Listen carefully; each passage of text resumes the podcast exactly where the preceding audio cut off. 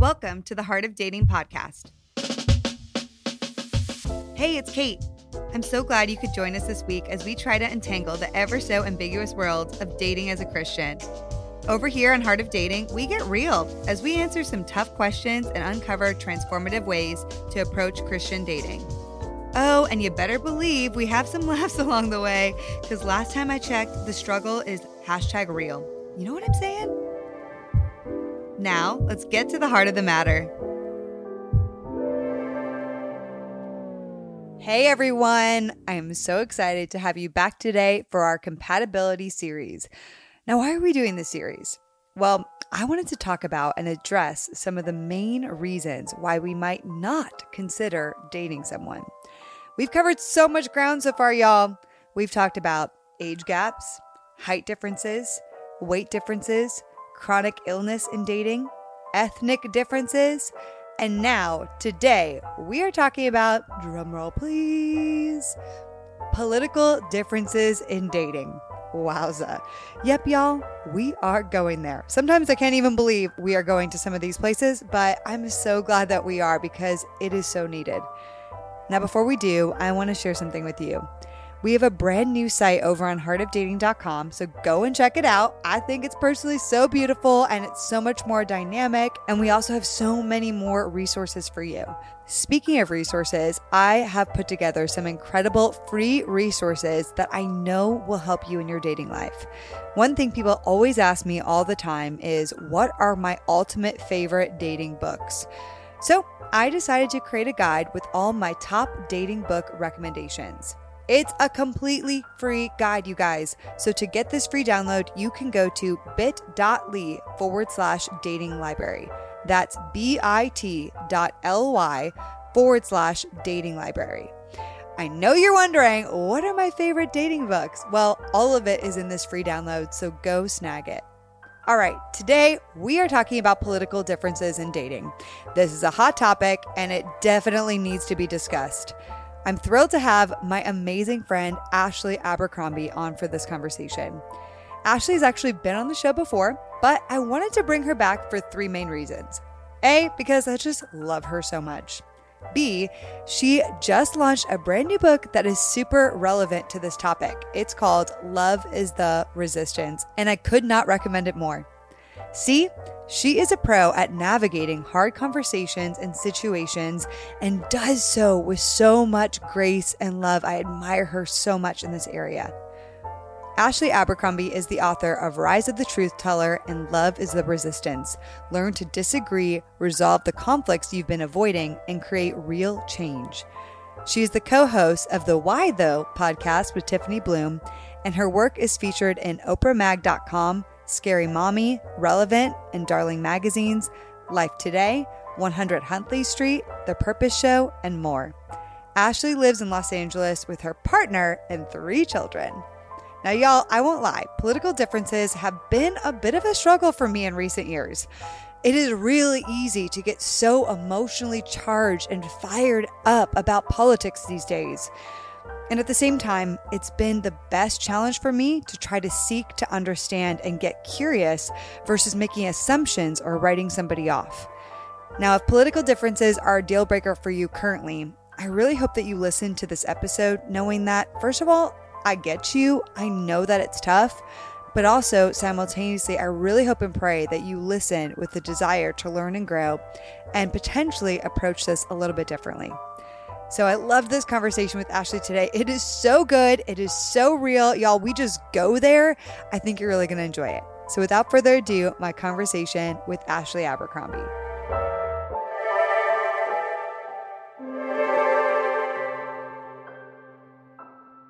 Oh my goodness. We got Ashley Abercrombie back on the podcast today for a second time. Hey, girl.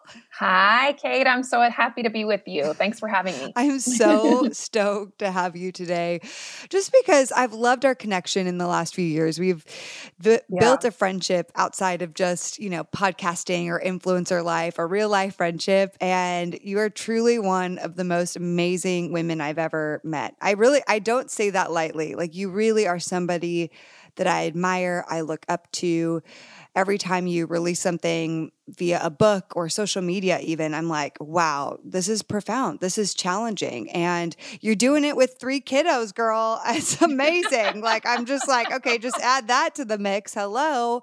And of course, when, you know, today we're diving into a pretty difficult conversation, but immediately I was like, Ashley, we're going to ask Ashley. Let's have Ashley on for this because you navigate these spaces of hard conversations and gray conversations or areas that can feel divisive or feel triggering to some.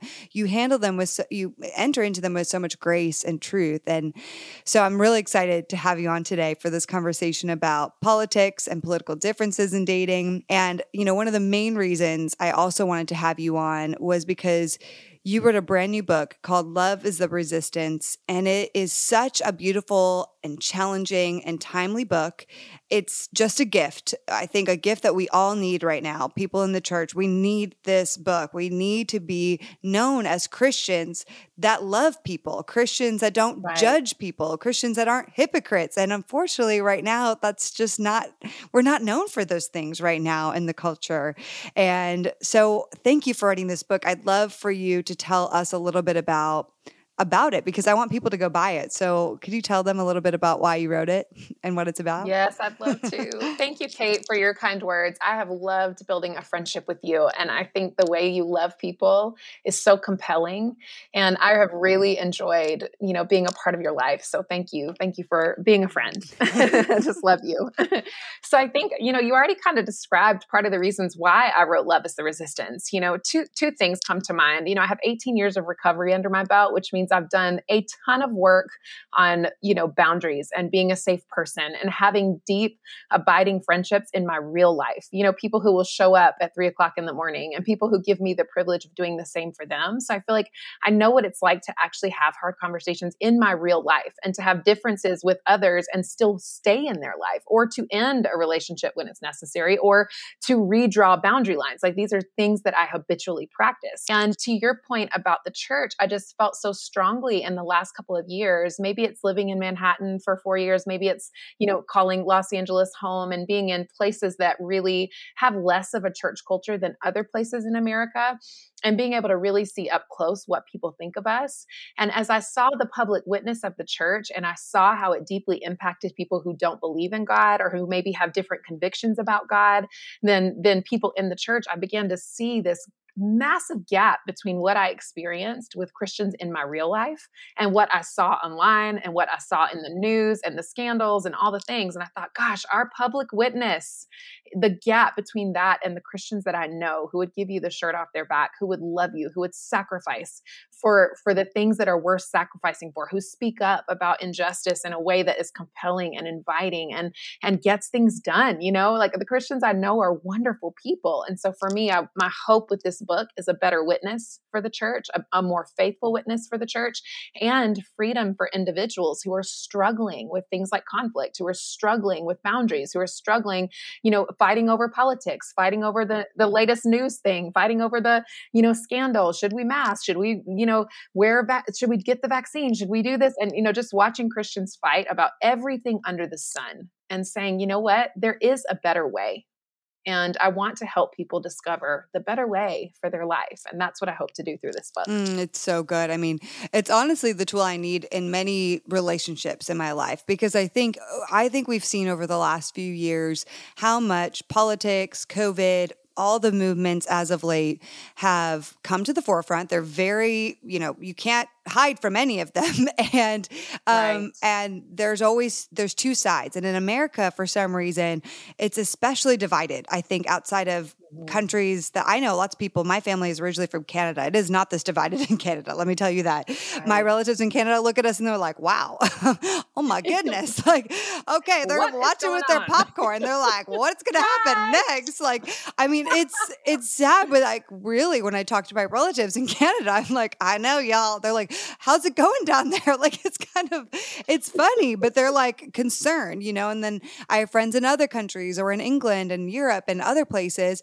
My one of my best friends now lives in the Philippines, and it's just it's just not the same, okay? And right. so And so I I'm here in America and I'm seeing just the the dividedness and we can't run from it. It's it, it's in our faces and it's causing us to have harder conversations with people around us and that's happened for me personally in my family life and my friendships with other leaders. I mean, it's all across the board and I know I'm not the one in the silo here. It's everybody is having to do yes. this. And so something like your book is a tool we desperately need to become the That are known for our love, that are known for our grace, our compassion, our lack of judgment. You know what I mean? Like yeah. we need to come back to being known as that. And earlier this year, I did a series on the LGBTQ plus community and the church and just really with that lens. Like, how do we approach that community with those elements, you know, whether you agree with what they're doing or not, like the way they're living or not, like that's not, I didn't even make that the point. I made the point, like, it's, isn't it sad that an LGBTQ plus person couldn't walk into a church and feel loved by us? Like, what right. a tragedy. What a tragedy. Yes. Or a trans person yes. couldn't walk into a church and feel safe and feel loved. Like, that is the opposite of the character of Jesus. And man, I'm just getting yes. sweating thinking about it right now. But um, it, it, you know, transitioning into this conversation today, where you know we're talking about political differences and dating, and um, mm-hmm. you know what's so interesting because with this conversation, politics seems to be wrapped up in all of it almost. You know, like all the division, COVID, different movements, vaccines, you know, just whatever the election. Obviously, politics seem to be like trapped into like weaved into all of it. And so I brought this up on social media. We're having a compatibility series, and a lot of people were asking, like, okay, what about dating somebody of a different political affiliation? And I was like, do I want to go there? I don't know. do I want to do right. it or not? You know, but I decided to do it because I, I know we need to talk about it. And so, one thing I just want to start our conversation with today I asked a lot of people, a lot of polls, questions, and I asked the first thing I asked is is dating someone with a different political affiliation a deal breaker?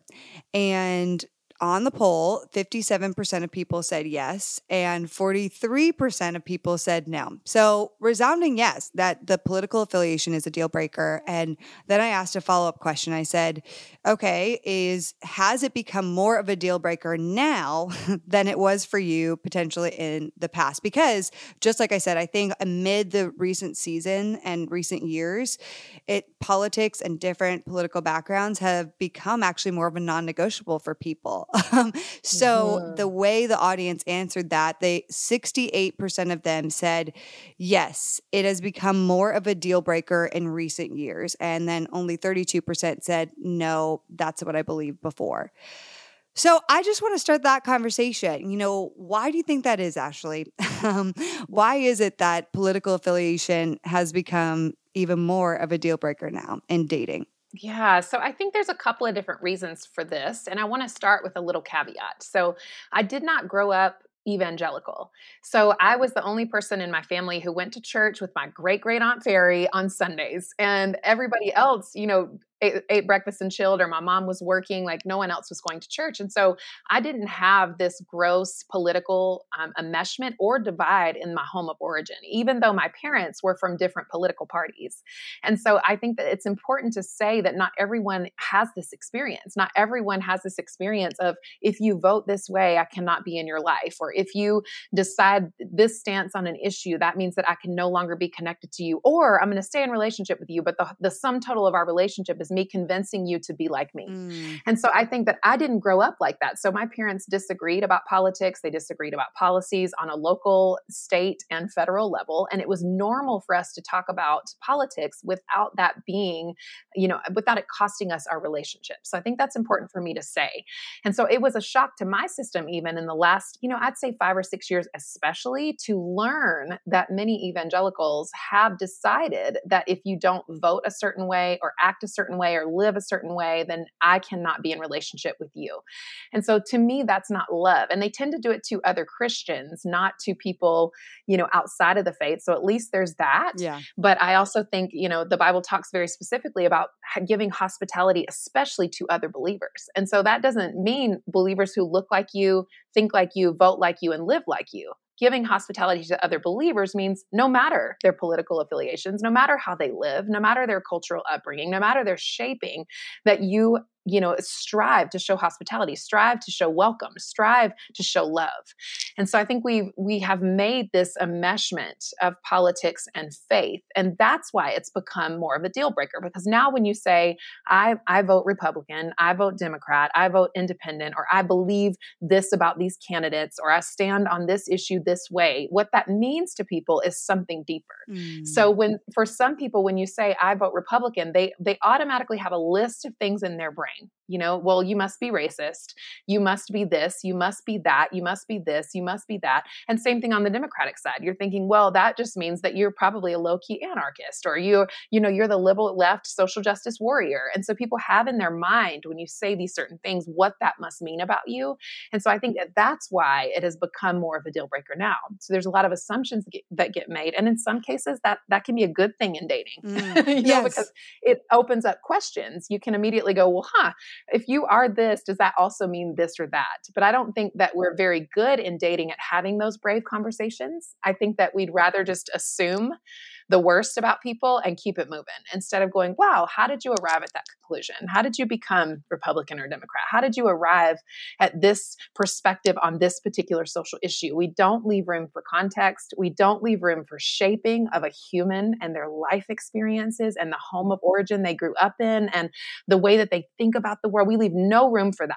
We just go, well, it's this and that means that. And honestly, I understand the temptation to do that in dating yeah. because it feels so much easier to control the narrative and to control the decisions and to control, you know, how the relationship is going to end up instead of having thoughtful conversations all along the way and then making a decision about your boundaries or a decision to walk away or a decision to go deeper. And most of us don't want to do that because it's risky you know, in dating, it's risky to have hard conversations. It's risky to keep your heart open. So I think that's some of the reasons why it's become more of a deal breaker. Yeah, you're so right too with just the labels and assumptions we have now with people on different sides of the spectrum. We're like, oh, you voted this, this equals that. You voted th- yeah. this way, that equals this, you know? And it's like, man, that's so sad, you know, not to keep going back to the LGBTQ topic, but we also have a lot of assumptions about that community. We we now have created yes. all we put labels on people and then we put them in buckets and give everybody in that bucket a very specific label like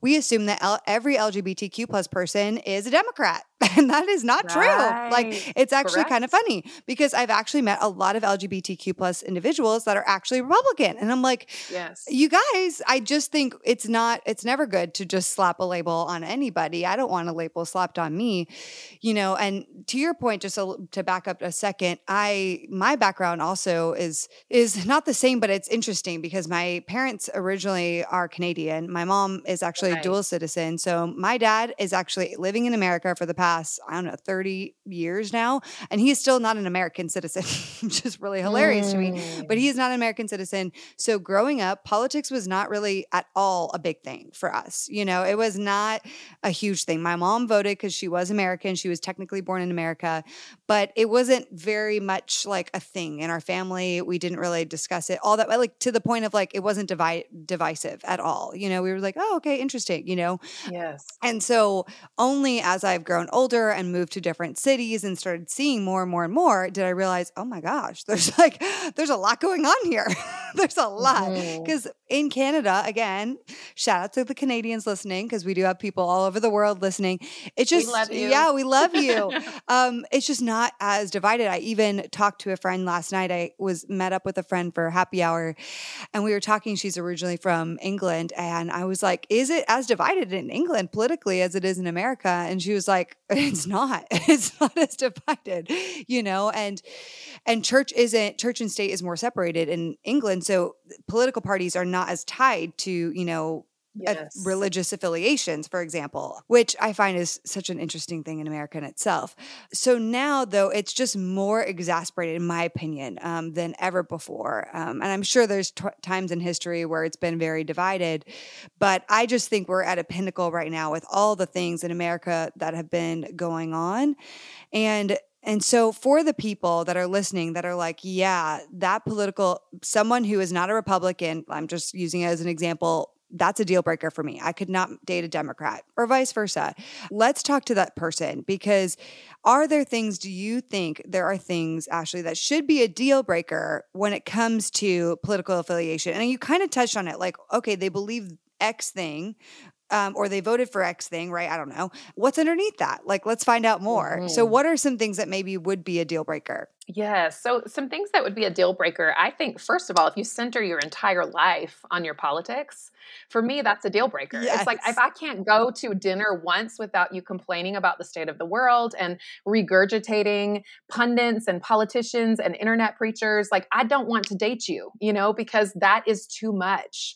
And if you center your whole life on everybody agreeing with you and creating an echo chamber in your life, and you can't have a difficult conversation without it just being divisive and awful, I would never date that type of person. So for me, mm. that's the first thing that comes to mind.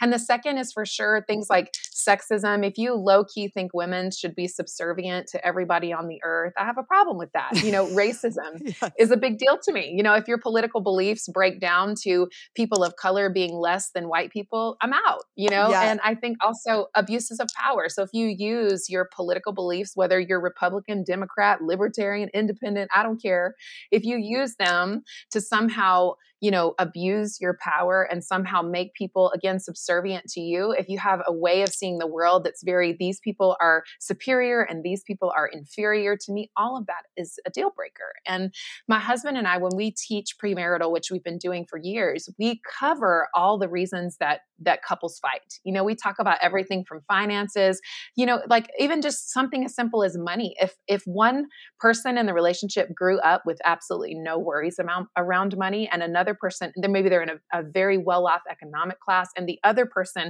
grew up, you know, having to worry about meals or having to worry about whether they're going to have the things they needed for school. Like this creates a dynamic in the marriage where one is concerned about, or in dating, one is concerned about never having enough, and the other always thinks there'll be enough. Mm. Can you see how that would bring conflict? And so the same thing with cultural upbringing. You know, maybe one family is very good at dealing with conflict and they're they've got stuff open on the table, they have hard conversations and the other person entering into this dating relationship or, or potential marriage relationship is is from a family that swept issues under the rug and never talked about politics never talked about sex never talked about anything related to money. Well these two are going to have a big conflict.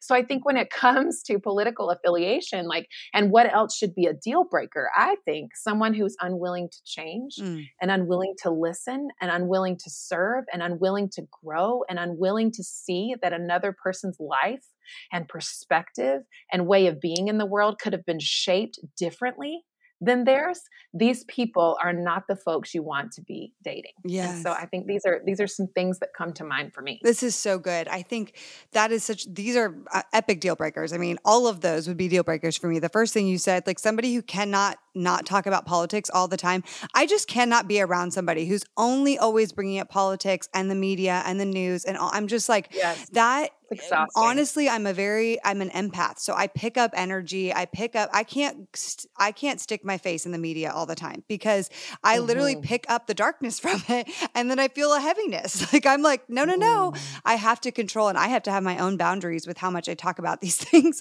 and or expose myself to them just as much as yes, I will have some political conversations, but do I want to have that in every single conversation I have with a guy that I'm dating? No. Even if he worked in the political area. Like, no, there would be a boundary there for me. you know what yes. I mean? Um, yes. And all those things sexism, racism, abuse of power, somebody who's not willing to grow.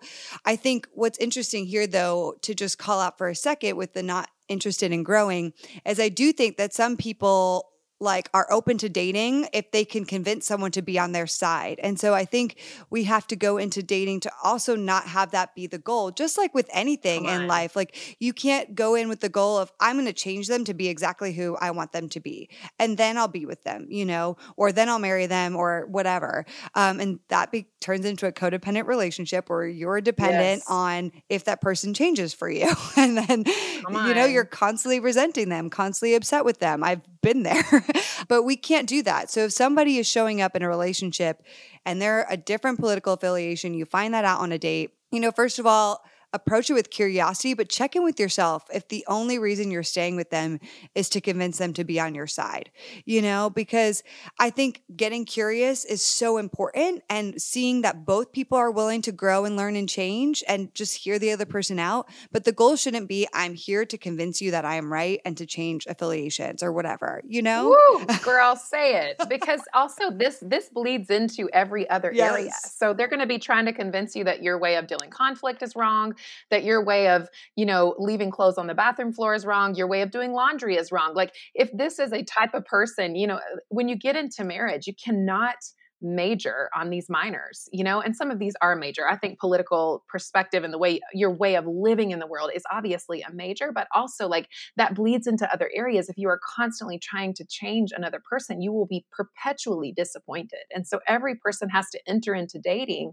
And if it goes that way, marriage, in a way of going, hey, how can I be sober minded? About this person? And how can I be very well connected to my own brokenness and very well connected to the things that I'm not doing great, you know, yeah. in a way that makes me stop judging the other person? You know, a great relationship, you have to suspend judgment and deal in reality. If you don't deal in reality, you will never be fulfilled in relationship. And so I love that you brought this up.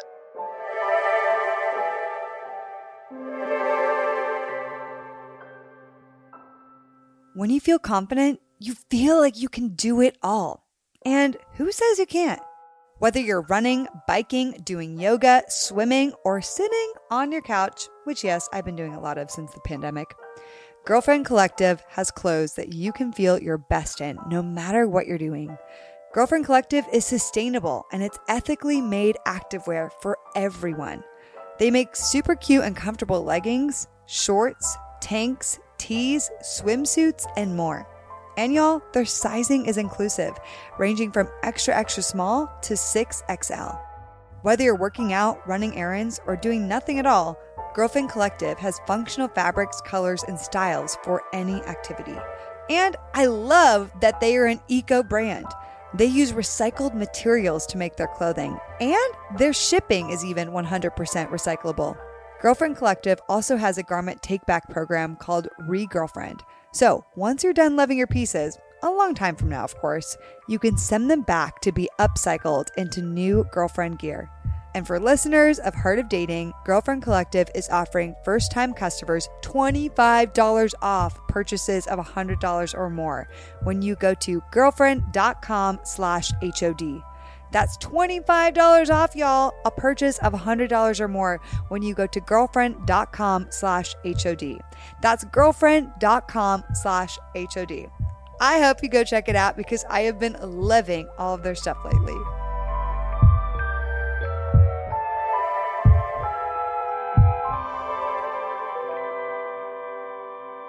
I love it because this is tying also into so much of what you wrote in your book. Actually, you wrote this in your introduction. You said, the undertone of so much of our arguing is the fight to be right rather than to connect to a differing viewpoint and see if there is anything to learn. And obviously, right now, I think we just see it so much. Like people are thriving off of just, you know, making things very dramatic um, and mm. trying to be right about everything and kind of attacking people, you know, and that's kind of what you see in the media too, unfortunately, is a lot of attacking of different viewpoints. And what especially is happening right now in light of all the recent events is that everything political seems like it gets tied into who that person is and their moral values or their quote unquote worldview.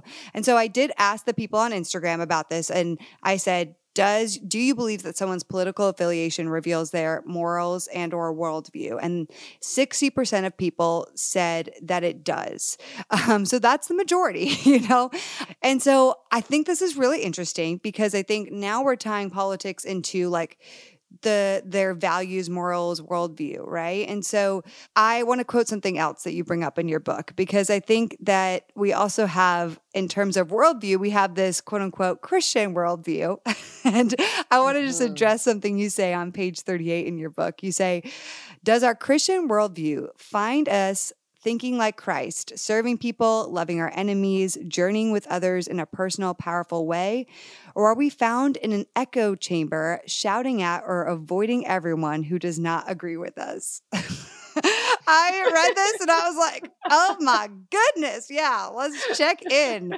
And like we already addressed this earlier, but you say this too on page 36 of your book that Christians are now more known for what we are against than what we are for. And very last thing I'll state here I did share it in our LGBTQ series, this Barna study that was done in recent years that asked non believers about the top characteristics of Christians. And the three top characteristics of Christians that they identified were one, anti gay, two, judgmental, and three, hypocritical. How sad. How, how, how mm-hmm. sad.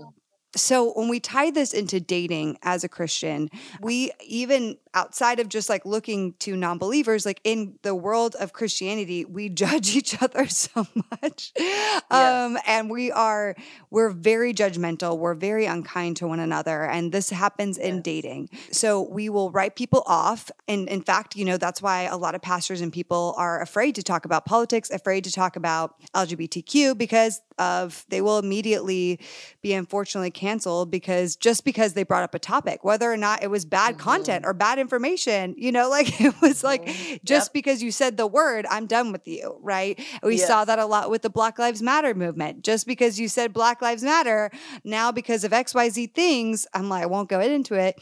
You are, I don't want to follow you anymore. And I'm like, oh my goodness, right. wait, what? Yeah. you know? Yeah. So my question is, do you believe that someone's political views does show their worldview, or what kind of things does this inform? What should we be looking for and be careful of?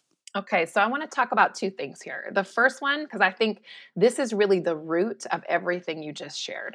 And the root of all of this is pride. Yeah. And none of us really like to talk about in our lives, in our personal lives, or in the church, how much pride has a stronghold on us. And I went to recovery initially 18 years ago for all the addictions that I had. I went back at the beginning of my marriage because I would show up at meetings and I would say, Hi, my name is Ashley. I'm a grateful believer in Jesus Christ who struggles with pride control, and anger. And I just had to bottom line the issues that I was dealing with in my marriage, the issues that I was dealing with in my work life and other places. I just had to bottom line them. I was angry, I was prideful, and I wanted control. Mm. And as I began to start working on that, we've been married 10 years now, I began to see how pride had deeply infected so many areas of my life and so much of my perspective. And I think pride keeps us closed minded or it keeps us completely open. And I think that there has to be this way in the middle where we go, you know what? I, I'm wrong sometimes. And you know what? I'm also right sometimes. And so, how do we find that balance of humility and walking with others and not trying to change everybody and not trying to spend our precious energy telling everybody who's wrong and who's right mm. and who does justice the best way and who does it the right way. You know, I mean, then we start to talk about, like in the Bible, where it talks about the Good Samaritan, right? Like the two religious leaders passed. And even if you don't, if you take a minute, suspend your judgment and assume that maybe they were just busy, they didn't see him, they had other stuff to do. But even in that, it's like, are we so prideful? Mm. Are we mm. so doubling down on our way that people are dying in ditches without us even paying attention, without us even noticing? Noticing, without us understanding the impact of our words and our actions, even if the intention might have been, I don't know, we think it's good, so I think pride is the thing that has to be really talked about more often. And pride is also the thing that keeps you pointing your fingers everywhere else instead of dealing with your own issues, dealing with your own way of communicating with others that could be hurtful or harmful, dealing with the fact that you're scared to use your voice, dealing with the fact that pride is hindering you from flourishing in your life, in your work, and in your relationships. So I have to start with that. Wow.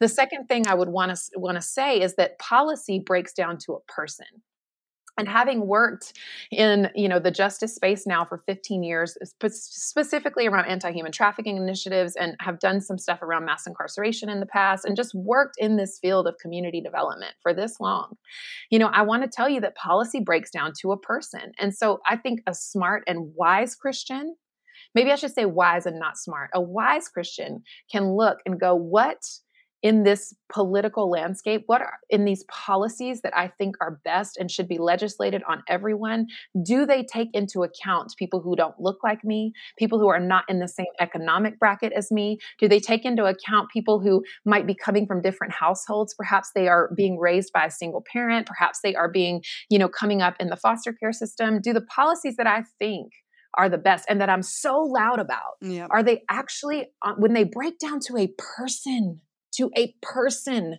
Are they helpful? Are they good? Because, you know, whenever we have influence, it's actually for the benefit of others. You know, I think about Esther. She had this powerful, you know, she had a, a very difficult time. She's brought into a harem. I mean, you know, there's so yeah. many things about this, this story that are very mm. difficult to stomach.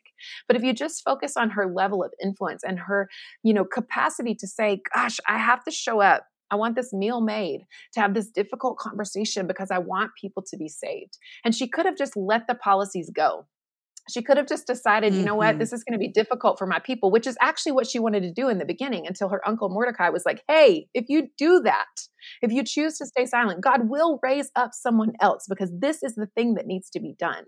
And the policies were good for some people.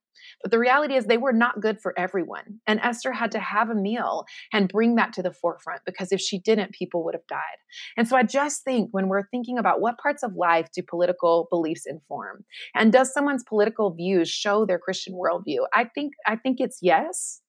And I think it should come with a little bit more nuance than just yes or no, but I think it's yes. And I think I would personally want to partner my life with someone who is not so dog- dogmatically decisive about what's good for everyone. Because I think if we were not so prideful, we would realize that even the best of us cannot come up with a policy that's good for everyone. Mm. And so I just think it's time to stop being so prideful, time to stop doubling down on the rhetoric that we hear from from not even biblical sources, but pundits and politicians and internet preachers and pastors who are very, very enmeshed with political affiliations. I think if we were to pull back and really listen to the Lord and hear his voice, we would want to do the most good. Okay, not just the most good for the people who look like us, think like us, act like us, vote like vote like us, but people that God is concerned about, which happens to be everyone. Yeah. yes. you know, what you're bringing up reminds me of years ago, I first saw Bryan Stevenson speak, and now he's like oh, one of my favorite. favorite. kinds of, like, he really is one of my favorite people. And people are like, who would you want at your dinner table if you had five people? I'm like, yeah. Bryan Stevenson. um, Same. Because I just love him. I love his boldness to go somewhere that was really difficult back in the day. He went to be a lawyer in Alabama, and which was not at the time still really is dicey um, a great place for black men um, as an african american man. And he was a lawyer who went to fight for the wrongly incarcerated. And his story is phenomenal. They did do a, a movie on his book just mercy. It's a great movie. I I literally went into the movie. I'd read the book, went into the movie, and like didn't realize how much I was going to cry. I knew I would cry, but I'd like cried the yeah. entire movie. But anyway, he said in this sermon he was giving, this talk he was giving years ago, he basically talked about being in proximity. Like, and it was the first time I really started getting my eyes were opening to our justice system and to just the injustice happening on things that I didn't know of. I grew up in Connecticut. Heck, girl, like I grew up in a whitewash area in Connecticut, and I just was not aware of the things that were going on in our criminal justice system. And he was like, Hey, what would it look like for you to not just place judgment on people and just say, Yes, this person should go to jail, they committed a crime, blah, blah, blah, but to get into proximity to actually understand people's stories and what's actually going on? Because if you are sitting there in your own bubble and have no idea and have never talked to somebody who's potentially who their whole family has been to jail or you know who is in a community where that is very common, um, or somebody of a lower income neighborhood where these things are very common, you know, and there's just a lot to say on that. I won't go all into it. You obviously know so much about it, Ashley, but have you ever considered being in proximity to really understand what it's like, to really get to know these people's stories, to like, or are you just in your bubble making assumptions, making judgments, voting on things that you really have no idea about? And it, yes. it like challenged me so much um, it started my passion for our criminal justice system and getting involved with organizations. It should be like, I was like, I, yeah, I've never been in a prison. I don't understand what it's like. I don't right. know anybody who's gone to prison. My gosh, like, okay, what would it look like to get outside my bubble? You know, like. And I had to look at my church, which I loved, but I started going temporarily to another church for a while because I was like, everybody in my church looks like me. Everybody talks like me, right. thinks like me. We're all the same. Okay. Because right. it's in Santa Monica and I love my church. But I was like, I need to experience some other kinds of people over here. Like, and so you're bringing up the point of like, it's just how can we get in proximity and not just place judgment on things that we don't understand. So, coming back to the political conversation, if you're sitting across from somebody who does have a different political background, what would it look like to get to understand and seek to understand why that is you know whether you yes. want to believe in it or not like why? Yes. what form those beliefs? How did you get there? What's your life experience? What's your story? How are these things personal for you or maybe not personal for you? Or you know like i think it's just so important. And sometimes you will find that people just have their opinions because they have their opinions you know? Totally. Uh, that's correct. you know and and that definitely shows you something. But i do mm-hmm. believe and i want to believe that there is an opportunity for everybody to be growth minded if they wanted to be. you know, so right. uh, yes. so even if there are there person that because I have I now have so much compassion for the person who grew up in let's say a very whitewashed society or whatever, a very cultural bubble, and they believe the things that they believe because of that. I'm like, okay, now I can have compassion for that because I understand. Yes, I grew up in Connecticut. I grew up in a very small bubble where there was very little diversity. I didn't understand any of these things until I started moving around, moving to cities, started getting involved with more things, getting more diverse friend groups. And now I'm like, wow, but I could see if I just stayed there for my whole life, how it would have been different how me in my 30s now would look a lot different you know yes. and so yes. i want to seek to understand somebody who maybe that's their story you know but if you are that person that ha- is in a bubble or has maybe been in a bubble, there's no shame to put on yourself right now, but it's just like, what could you do to not immediately judge somebody for having yes. a different background? And yes. is is there a possibility for you to ha- sit at a dinner table with somebody who had voted on a different issue than you and be open minded? Mm, that's it. That's it. And I think, like, Kait, that's part of why I've always loved the recovery community because the mm-hmm. recovery community leads with story. Yes. And we don't lead with our best. You know, we we lead with our weaknesses. And that's not because we are filled with fear or because we think we're going to center our whole life on the things that are wrong with us. You know, that's just the other end of pride.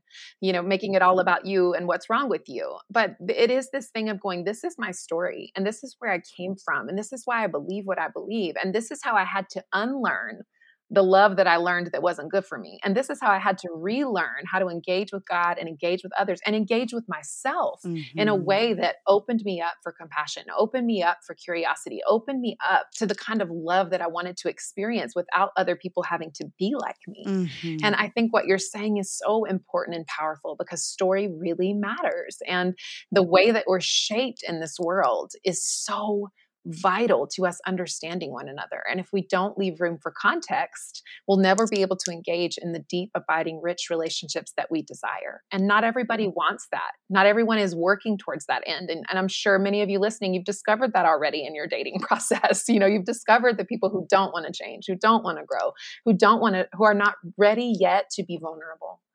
But when we're looking for partnership, we have to discover a level of, of having compassion for others who are different than we are. And I think that that is so powerful, what you just shared. Yeah, girl, it's been a challenge to do and figure out how to do because what you're talking about, um, and I made a note of this to talk about like having compassionate curiosity when we enter into dating. I think oftentimes in dating, no matter what, and why I'm so passionate about this specific series on compatibility is because um, we enter into dating like with a checklist of like, do you fit this? Do you fit this? Do you fit this? Do you fit this?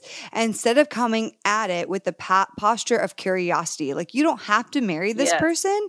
Um, nobody's saying right. that. Would it be bad if you went out with somebody who was a different political affiliation? You found that out early on in dating and you just continued to try to get to know them and just had a curiosity instead of writing them off because of one thing specifically, you know? And I'm not saying if they're a sexist or racist, if they abuse of power, course. goodbye that is Goodbye. no. Yeah. We you gone, you know. but just because they voted for this person or that person doesn't mean they are those things. and we often ah, want to yes. sla- slap labels on people once again. So, what would it look like to just come into dating in the beginning stages of dating with curiosity. You know, what's interesting is now on dating apps, they are even allowing you to put your political affiliation now on certain dating apps. Oh, wow. Yeah, which is really interesting. Or you put vax or not vax and different things, right? And so it's like Whoa, really interesting. interesting. Yeah. So I'm just like, oh man, like, okay, everybody, you know, and I understand in some ways why people are doing that, but there's just more filtration, you know? And I just say to people who are like, I don't have any luck with online dating or these things where online dating is the biggest way that people meet others today. Like over 35% yes. of people meet online. In COVID, it was over 80%. Yes. And so this is where wow. people are meeting. And if you are like, I only, I have my filter to Republican and that's it, or I have my filter to vax or not vax, whatever, I would just encourage you, like maybe you're limiting yourself. What would it look like to find a Christian who you're a Republican, you open it up to Democrats and you consider them, you know, don't just write them off because yeah. you think that they are XYZ. I think that's just the point of this, you know? I mean, gosh. Yeah. Like, what would it look like to just see this person as a human, to get to know them with curiosity, you know? Yes. I agree. And I, I would say also, like, you know, the internet world has made us feel like we owe so many things to strangers. It's like, I actually don't owe you. You have earned no trust in my life for me to tell you these things. And I, I know I'm a little bit old school. Like, I totally get that. And at the same time, I'm like, I do this with all my internet practices. Like, I don't owe you the deepest, richest part of my life. I don't owe you my medical history. I don't owe, you know, I owe you nothing. I don't know you. And so I think for us to sort of lead up front, and, and, and I get it, and I'm okay that some people want to make that choice regardless, but I'm just asking the question is the deeper thing that we want control? Yes. Yep. You know, that we want to be able to know know what we're dealing with so that we can control what we're dealing with. Yeah. And I think that that is an important question to ask. Like, am I doing this because I really would love for somebody who, you know, wants to be vaccinated and we share the same convictions? Like, cool, that's one thing. But if it's like, I want to control who my partner is, what they believe, what they think, how they live, I want to know it all up front so I can control it. I think that that's a deeper issue to look at. You know, like, why do you need so much control in your dating life? Because love is risky and you can't control it and you don't know what's going to happen. And I think that that's the scariest part of dating in general, but especially dating in 2021. That's that's real. Like we are terrified to get out there and we want to control because of fear. And so it's just important to ask those deeper questions. And I've often found when people do find like the person that quote unquote checks all their boxes, you know, of preferences, like political preference, their height preference, or this, that, and the other preference oftentimes that may not even be the best person for you. Okay. And that's my Honestly. experience. Like I've experienced that so much, yes. which is why I've thrown out my ideal of type and instead based it on character qualities. And I don't, I no longer yeah, base character qualities on. political affiliation. You know, I like look at their lives yeah. and try to get curious yeah. about them. I've dated guys who are both, who voted both ways politically, you know, um, and I've dated seriously some guys where we're on the opposite sides of the spectrum. And I have been challenged in those conversations conversations and not always showing up my best self because I understand that this is difficult. Okay. So you have to just always challenge yourself. Okay. What does it look like to not be right? What does it look like to just be curious with this person, you know, and not judge them for the, their line of thinking here, but seek to understand. And if they're also doing that back, then that's something we can work with, you know? Yes. And, and the last thing I kind of want to say on this, Ashley, too, is that I I don't know. I don't ever really lead with political affiliation in dating and this was a big question we got. Like a lot of people I've never even said my political affiliation publicly on social media and I don't at this point plan to because I don't think that's important. I think right now with where what I'm doing and trying and the people I'm trying to serve because I do believe that in doing that people have a lot of judgments unfortunately, which is what I've yes, experienced. And I, I want you to know me for me and not just all those elements. Um, it's also become very triggering to some people. So I've had a lot of political conversations with people that are very easily triggered, you know, and they go easily on the defense and there and that's been really hard for me. And so because of that, I personally want to build trust with that person a little bit until we enter into all of those dialogues. you know? Mm-hmm. Um, yes, same. And, and so I don't bring up my political affiliation early on. I don't say it in the first date or the second date um, at all. And something I recommend also for people listening is don't assume someone's affiliation. This has happened to me a lot.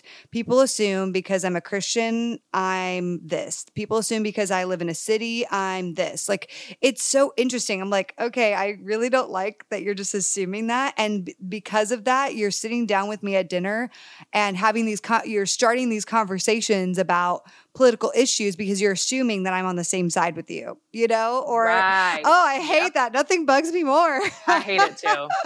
Also, it's just, it's so, again, back to pride. It's so prideful and the gall of someone to assume that yes. you believe the same thing they do and begin engaging in a conversation that you then have to go, wait a minute, wait a minute. I'm not, I don't actually think that way is so it, like the gall. Yes. Um, the assumption, you know, oh. there's so much pride in that alone.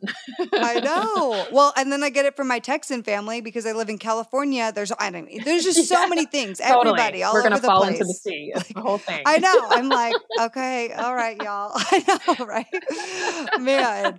So, gosh, girl, this has been so great. I am so grateful for you, and I've just enjoyed I mean, I just love talking about this with you. I'm going to ask you our final question, and maybe it can be spun towards this conversation of mm-hmm. political differences, dating within this way. But what would be your final nugget of dating advice for the people on this subject? I think my final nugget, like if I could gift anybody anything for a relationship or a future, you know, marriage, I would gift you humility. And I would tell you that that is the primary thing that makes a relationship thrive. Mm. When you have humility in communication, when you have humility in the way you want to love, when you have humility in the way you want to be loved, when you have humility with your partner or your person or even your friends, like it extends so much further. Humility is the thing that makes a relationship flourish. And that's what I would gift you. And so that's my final nugget is to invite you to work on humility, invite you to have less assumptions, invite you to suspend judgment, invite you towards compassion, invite you to be open to another person's perspective and be open to love. I think humility is is key in that. Mm, so good. Yes. And I think I'm like listening to you like I could always work on that. You know, it's like Same. yes. Me too. Yes. Me too. It's not a perfect process, but if that's our posture, no. you know, it's like yes. can that be every day, Lord, give me humility for the things that I don't understand, for the ways yes. I react and sometimes don't lead with compassion and don't lead with curiosity, you know, give me the humility where I lead with judgment or whatever it is. Ashley, I want everyone to get your book and connect with you because I love all the things you're doing. So, where do they do all the things? Yeah, so you can buy the book wherever you buy your books. Um, it's available everywhere Amazon, Barnes and Nobles, all the places. And I spend most of my time on Instagram at Ash Abercrombie, and it would be such a pleasure to connect with you guys. And Kait, thank you for having me. Mm. And thank you for always braving the deep. And you do it in such a way that it doesn't isolate people. Um, and and you're you're inviting everyone to the table, which I think is is so critical and very much like God. So mm. thanks for having this mm. conversation. Oh, love you, girl. Thank you so much. Love you. I told y'all we were going there today with Ashley. I hope you enjoyed this conversation. It certainly was so challenging and uplifting and encouraging for me. And I really hope it does the same for you. The entire point of the series is a slogan that I've been saying for the last few weeks Date the unexpected, and God just may do the unexpected. Even if dating somebody with a different political background has been different for you in the past, Maybe give it another shot. Maybe approach it with seeking to understand and leading with curiosity instead of leading with judgment. This is a really good opportunity for us to bring Jesus into all the ways that we are dating and all the reasons why we are considering someone or might be writing somebody off. Now, again, I want you to get that free download I mentioned at the beginning of today's episode. If you want to know all my favorite dating books, you can go to bit.ly forward slash dating library and you can down my ultimate dating library list. All the books I would highly recommend for you to read if you want to up your game in your dating life. Okay, guys, that's it for this week. I will see you on next week's episode on the Heart of Dating podcast. This show is part of the Converge Podcast Network.